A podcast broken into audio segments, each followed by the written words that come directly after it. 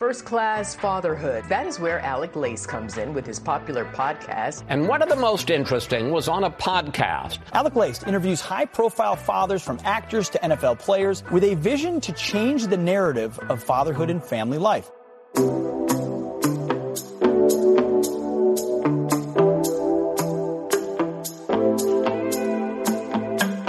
Welcome, everybody, to episode 706 of First Class Fatherhood. I'm happy as always to be here with you guys, and I have got just an incredible guest to bring you guys today.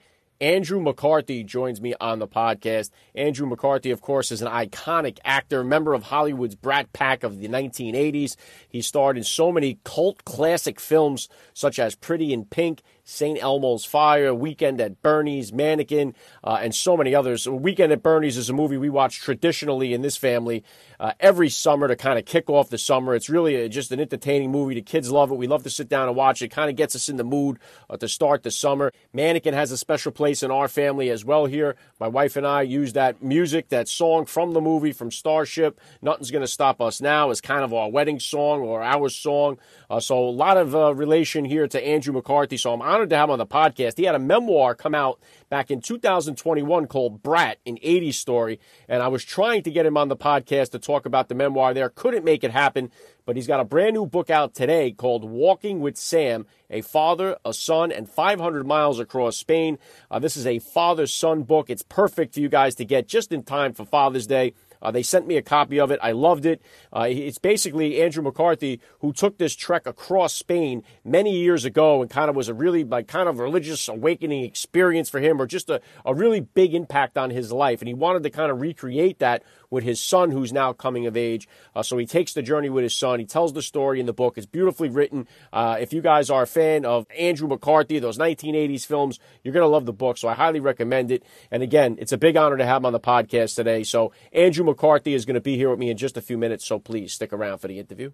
And today's interview with Andrew McCarthy was recorded on video. You can catch it on my Rumble channel or on YouTube. So if you want to watch today's interview with Andrew McCarthy and myself, please subscribe to First Class Fatherhood or follow me on Rumble. Both links are in the description of today's podcast episode. All right, you guys know I've had a lot of other Hollywood actors on the podcast here, including Academy Award winner Matthew McConaughey, Danny Trejo, Dean Cain, Josh Peck, so many others. So if you go through the archives of the show, you can check out all of the actors that have stopped by the podcast.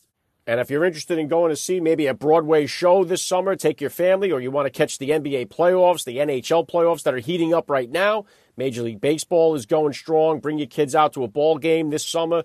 Buy your tickets on SeatGeek.com or use the SeatGeek app. Plug in the promo code First Class. That's one word, First Class, and save twenty dollars on your tickets. All right, and as always, please help me spread the word about this podcast, every father in your neighborhood or in your contact list, and let them know about the show that's here celebrating fatherhood and family life. You guys know it. Father's Day is every day, right here on the podcast. And here comes my interview straight up with Andrew McCarthy on First Class Fatherhood.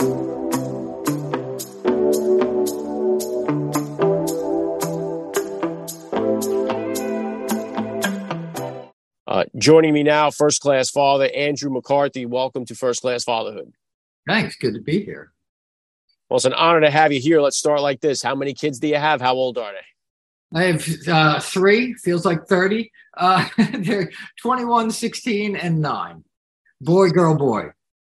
Wow, very cool. Yeah, we, we have uh, four. We had three boys, then got the girl on our fourth try. So uh, I'm not trying anymore. That's it. Well, listen. Obviously, you've had a, you, have had a, a, crazy, inspiring uh, journey. You're a Hollywood superstar. We've seen you in the Pretty in Pink and the St. Elmo's Fire, the whole nine yards. You know about the Hollywood story, but uh, if you could take me back to the beginning, take me back 21 years ago. I know in your book you said uh, adulthood began when fatherhood started. So take me back there. How old were you, and how did becoming a father change your perspective on life? I was 39, I think, when my first son was born. I was old. Um, and I always say, and thank God I was emotionally, I'm glad I was older. Physically, it's a young person's game, right? But uh, it changed my life. I suppose the one example I could use is I was doing a show uh, right after my son was my first son was born. My son Sam was born, and I was guest being a guest star on a on a guest actor on a TV show, and the lead actor started pushing me around and kind of bullying me and telling me what to do. And I, I remember thinking very clearly, I'm a father now. I can't take this crap. and I thought, and am I going to just sit here and be quiet or am I just going to? and I said, uh, dude, you, you can't tell me what to do. We'll figure it out together, but you, you, you can't tell me what to do. And anyway, it escalated and we got into a big fight and, and I was fired from that job. And it was the only job I've been fired from so far. And I was, I'm so proud of it to this day. Um, I think fatherhood made me just sort of realize that, you know, you can't take the easy way out all the time. You know, what's softer, easier way, you know? Yeah, very well said, Andrew. And obviously, uh, you have the book out, uh, Walking with Sam, uh, a father, a son, and 500 miles across Spain. Uh, majority of my listeners here on this show, obviously, are dads. So, what was the um, what was the genesis of the book here? What can they expect when they pick it up? Well, you know, my son was 19 at the time, and um, you know, I'd say the biggest regret in my life was I left home at 17 and never really looked back. And I had no, basically no relationship with my father throughout my adult life uh, until when he was close to death, when we sort of reconciled. But, and it's one of the, you know, the biggest regret in my life. And I didn't want that with my son. And as he was starting to blossom and go out into the world at 19, I, you know, I didn't want that to happen. I, I you know, I've, I've always said that if my adult children want to have a relationship with me throughout their lives, in a real and intimate way, then my life will have been a great success, you know? And I believe that. And so I just, you know, my son had just, um, I walked the Camino 25 years ago, which is this ancient pilgrimage route across Spain for 500 miles. And it really had a profound effect, changed my life. And I thought with my son, I wanted to try and start altering that relationship from one of dominant parent to child to more equal adults having an intimate relationship. And I thought this might be an amazing way to do it. And he surprised me by saying yes, that he'd go it's an amazing way to connect. I know, like I said, my, my oldest is just about to turn 17. And uh, so I have two teenagers uh, right now, 16, 15, and then my other ones are, are, are 12 and 8. But uh, starting to turn that corner where it's becoming that relationship where they're having their own lives, taking on their own uh, journeys and paths, and taking on more of that guiding role rather than that authoritarian role as a father uh, is a difficult balance. And I'm just learning it right now myself. But I know that uh, did you did you kind of like journal this as did you have a book in mind when you did this journey? Uh, did you journal along the way, or did you make video chronicles? How did that work? Did you just after this was done, you put it all together?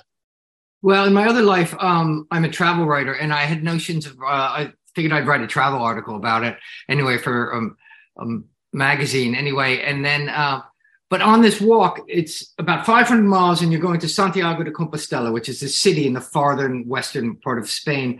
And just beyond that, another 50 miles is the ocean. And the pilgrimage sort of ends at Santiago. But if you want, you can walk another couple days to the sea, which many, many people do. I had no desire to do that. I was going to finish in Santiago. And but my son, this place at the sea is called Finisterre, the finish of the earth.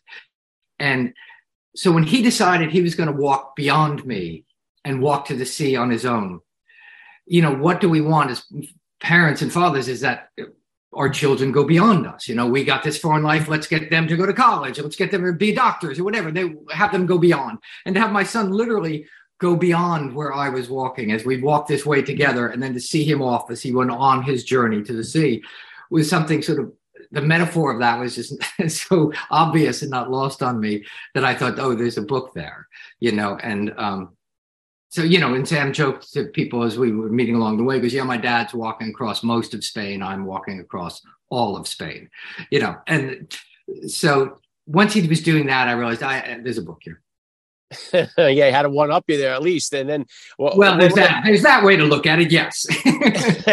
what uh, was there any point in this journey to 500 miles where your son was like, "Hey, I'm taking an Uber, I'm getting out"? He was there any point where it looked like it's over here, or did it come to that? Um, well, day two, we were walking over the Pyrenees Mountains uh, from France to Spain, and uh, my son did say, "Dad, what's the point of this effing walk?" And you know, he didn't say effing, you know, and and he said, "Is there an airport in Pamplona?" And so I, I kind of got the gist of what he was what he was thinking, and then you know, fast forward, if you know, a month later, and we arrived in Santiago, and he said, "Dad, that's the only ten out of ten thing I've ever done in my life." So, you know, the journey happens for him. Wow, very cool. And I know you have the daughter in the middle there. Uh, what is it like for you being a girl dad? And uh, do you have any kind of plans in the future to do something? Is, is your daughter, well, hey, when, when's my rite of passage coming? Do you have any kind of uh, plans or something like that with her? Or what do you enjoy about being a girl dad? well, she's like, why don't we just go to Paris, Dad? you know, or Tahiti. Um, well, my daughter is very much like uh, her mother so it's so interesting to watch them and their dynamic and you know they'll have their you know she's a mini me to some degree uh, of my wife and to watch them fight like they'll fight sometimes i'm like oh my god and you know five minutes later they're laughing they're crying and they're screaming and clawing and five minutes later they're hugging and laughing and i'm over in the corner like a wreck oh my god i don't and so I've learned to kind of walk away from that when it's happening. And my wife goes, "Where are you going?" I'm like, uh, uh "This, I'm not getting in the middle of this." Um, so, but you know, my daughter is actually the most savvy one and uh, in the family, and I'll often go to go, Willow, what do you think? And she has great insight. So it's so interesting. And I grew up with three brothers. I didn't have any. I didn't grow up around girls at all. So to have a daughter is such a um, a change for me. I really have to pay attention to what's actually happening, you know, as opposed to what I think's happening or what guys do or something, you know. So I learned quite a lot from her. Yeah, so cool. Yeah, like I said, we had the three boys, and that's all we knew. And then we had the girl on the last try. So, I mean, one of the things I'm still doing, she's eight years old now, is trying to get better with my discipline with her. I've got it down pretty good with my sons, uh, but disciplining her is a whole different ball game. My wife takes on a much bigger role than that than I should be doing. Uh, but what what kind of disciplinary disciplinarian are you overall as a father, and is that different than the discipline style you grew up with? There's no discipline here. there's no, there's no, there's no rules. It's just free for all here. Um, you know, we are extraordinarily loose with our children in uh in that way. You know, I, I kind of just just I'll only stop you if you're being disrespectful or if it's dangerous. That's you know that's my two. Those are my only two. I'm like if you're being disrespectful or if it's or you know if you're to kill yourself by on that wall, I'm to tell you to get down. Otherwise, go for it.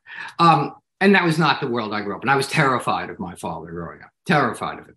Uh, and he was a very volatile guy. And so, uh, you know, that's not the dynamic that we have in our household at all.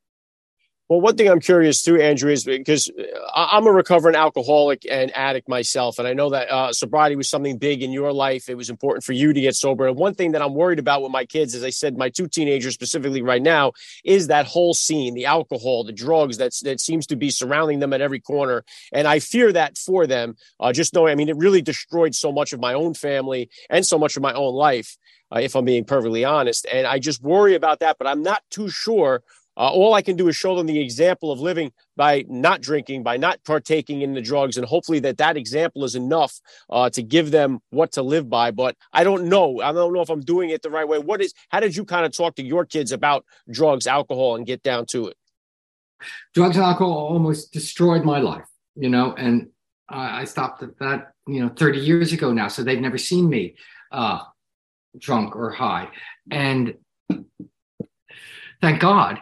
Uh, thank, but I'm just honest with them. I just tell them there's no, you know, and my kids are like, oh yeah. And some of my best, you know, here's a little phrase for you. And they're like, oh, did you learn that in the secret society? And I'm like, you know, and so I just am truthful about it. And but as we know, you know, information alone and knowledge alone will keep no one from drugs and alcohol. I mean, it is a slippery slope that every teen and young person has to navigate for themselves. Um, and also I'm like, it's your life, you know, and I'll tell you what it did to mine, and I'll tell you what the, you know, it may feel titillating and exciting and this and that, but it's that is a, you know, a slippery slope and it it leads everyone to that spot. So you're not different as much as everyone thinks they're different. It it goes there. If you stay on the train long enough, it's going there. And that's going to be your challenge and your, you know, journey to take. And yeah. it is scary as hell. Absolutely. It's scary as hell. I just want those lines of communication open. I mean, it's all the cliches, but it's true, you know. But it is. There's nothing. You can't lock them up as much as we want to, you know. Yeah. I, I, tell my daughter she's not getting married or dating till she's 30, and I'm, you know, I'm not joking, but of course I am, you know. And you know, and she has her first boyfriend now at 16, and it's just like, wow, okay, bring him over. Let's go out to dinner with him. Let's check this kid out. And my wife's like, you behave, you know. And he's a lovely kid, you know. Yeah, that's another. About with my, my wife and I, sorry to interrupt you, I'll just finish with this. My wife and I, said she goes, well, what did you think of, you know, the young guy? I said, look, Willow was herself with him. And that's all, you know, Willow was herself. She wasn't any kind of other thing. She was who she is. And that's great. Yeah, that, that was going to say that's another one of those things. My daughter being eight, it's I have that so far out of my mind right now, but I know in a short period of time I'm going to be right where you are, where she's having that first date, and I got to prepare myself. You know, uh, I got to callous my mind for those events to come. But I, I think, like you said, the most important thing would be the communication. It's really all I could ask for. Uh, at least to get that kind of honesty from them would be so huge. Has has he did, did uh, Sam your uh, your oldest son did he read your uh, autobiography? Did he read Brat when it came out? Has he read that? He Sam's not a big reader, but he did listen to the audiobook. you know, he listened to it twice actually, he told me. And he loved it. He said, I learned a real lot about you, Dad. You know, and he said to his sister, he said, Will, if you want to learn about dad when he was young, you should read his book or listen to his book.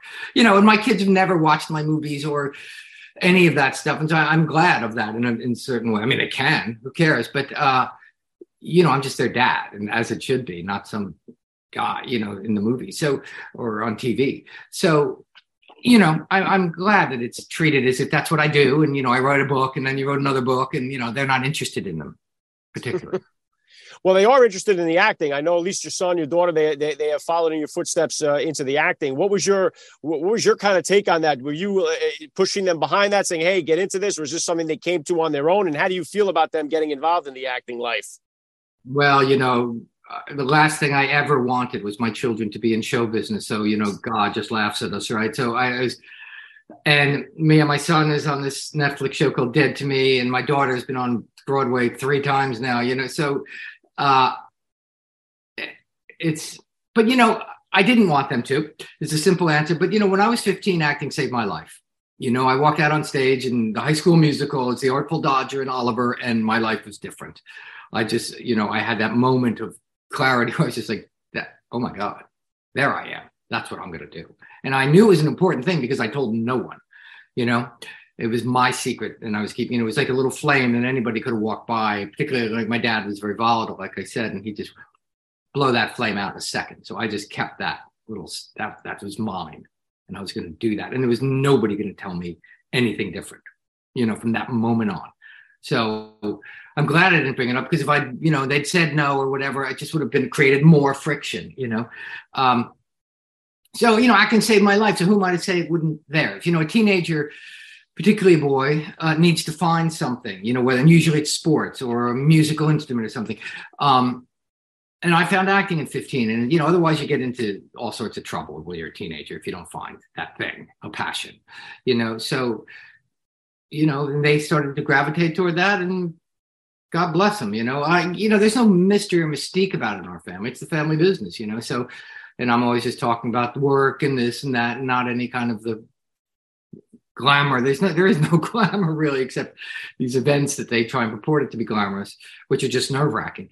Um, but so you know, who am I to say? So if they want to do it, God bless them, you know. Yeah, well said, Andrew. And again, walking with Sam, a father, a son, and 500 miles across Spain. I love the fact that this is a father-son book. Uh, this whole show is dedicated. One thing I talk about on this show a lot, Andrew, is the fatherless crisis that we have going on in our country with so many kids who don't have a father or a father father figure in their life, and it's really leading to so much devastation in our country right now. And I know you said you know you had a volatile relationship with your father. Did you find uh, any other? Was there any other father? That came into your life? I know you said you left home at 17. Was anybody else that kind of took on a role of that father figure during your life to in, in a positive way? Um, yeah, you know, there were two people that I, I, call them mentors, you know, but I suppose they were father type figures for me. And really, you know, I really needed that. And I didn't know I needed it till I really blossomed under their kind of eye. And you know that made me really wish i had that with my dad more you know um and I, I found that a lot many of my friends particularly when i was younger would be older men and often physically larger than me. I would sort of uh, gravitate toward father figure friends you know um and my my wife is the one who actually pointed that out to me for the first time. Because have you ever noticed that all your friends are a little bit older and larger than you? I'm like huh you know and it's, it's true. But yeah I, I found a couple uh, mentors that really changed my, uh, just made me feel safe in the world and made me feel seen and backed up. And I never felt like I had any, any backup. Uh, and I, you know, that that would be the one thing I would. I'd like to think of myself as a, a little backstop for my kids. I'm back here, like, and I'm right here. You go out into the world, turn around, I'll be right here. You go on. You know what I mean? If that that would be the dynamic I'd want with my older, you know, kids as they get older, is to then for them to just sort of look behind and go, "Are you there?" You know, and like little kids on the playground, they do the same thing. They go running off, they look to make sure you're still there, and then they go climb the jungle gym, and they do the same thing except in bigger playgrounds in life. You know? And, and, you know, and that kind of steals the thunder on this. I wanted to ask you this, Andrew. Obviously, you've had you know a legendary career, Hollywood career uh, in Hollywood, and your legacy is secure in Hollywood. But what kind of legacy do you want to have as a father? Oh, really? Just that that I was that I was there, that I'm there, and you, you, will be received, and I see you. Very, you know? very. It's hard very, to really see people. You know, we we know we want to see, and we want to see. You know, but it's hard to like, who are you? you know, and to that we have to listen to them. You know, like my son, one of the great things about walking was you can't, he's never going to sit down and have a chat. You try to sit across the table and have a talk. It's just not, you're not getting anything, but you get him moving, get him physical, and sooner or later it all comes out, you know, and then you can really see who he actually is as opposed to who I perceive and who I want him to be and who family lore has dictated he is. And his position in the family makes him this one. And you know what I mean? So to see who they really are is you know and for them to allow themselves allow us to see them you have a relationship in my mind. If he's allowing me to see him that's a great gift he's giving me so just to receive that you know and not judge that. Is like who who am I to think I know best? I mean really yeah, r- really good stuff, Andrew. And uh, again, uh, Walking with Sam, a father, a son, and 500 miles across Spain. Link to the book is in the description of today's podcast episode. Last thing I want to hit you with, I love to ask all the dads that I get on the podcast, what type of advice do you have for that brand new dad or for that about to be father who's out there listening? When I was when my this I have an answer for. I rarely do. Um, when my wife was first pregnant with was pregnant with our first son. A friend of mine's father was from the south, and he saw the fear in my eyes. And he's just a real small town guy, and I always kind of dismissed him as a hick. And he said he put his arm around me and said, "Andy, you just love him and keep him dry." And at that moment, I realized he's no hick. He's the wisest guy I know. And I think that's I. Me and my wife still say that to this day. You just love him and keep him dry. And there's a lot of truth in that. Yeah, I, I love that message, man. This Andrew McCarthy. There's been an honor for me. I got to say, you're a first class father all the way, and thank you so much for giving me a few minutes of your time here, First Class Fatherhood. Oh, thanks. I've enjoyed it. You have been listening to First Class Fatherhood. Please visit www.firstclassfatherhood.com to find out more details. You can order First Class Fatherhood advice and wisdom from high profile dads on Amazon.com or wherever books are sold. Thank you for listening to today's podcast. Proverbs 22 6 tells us, Train up a child in the way he should go, and when he is old, he will never depart from it. God bless, and I'll catch you next time.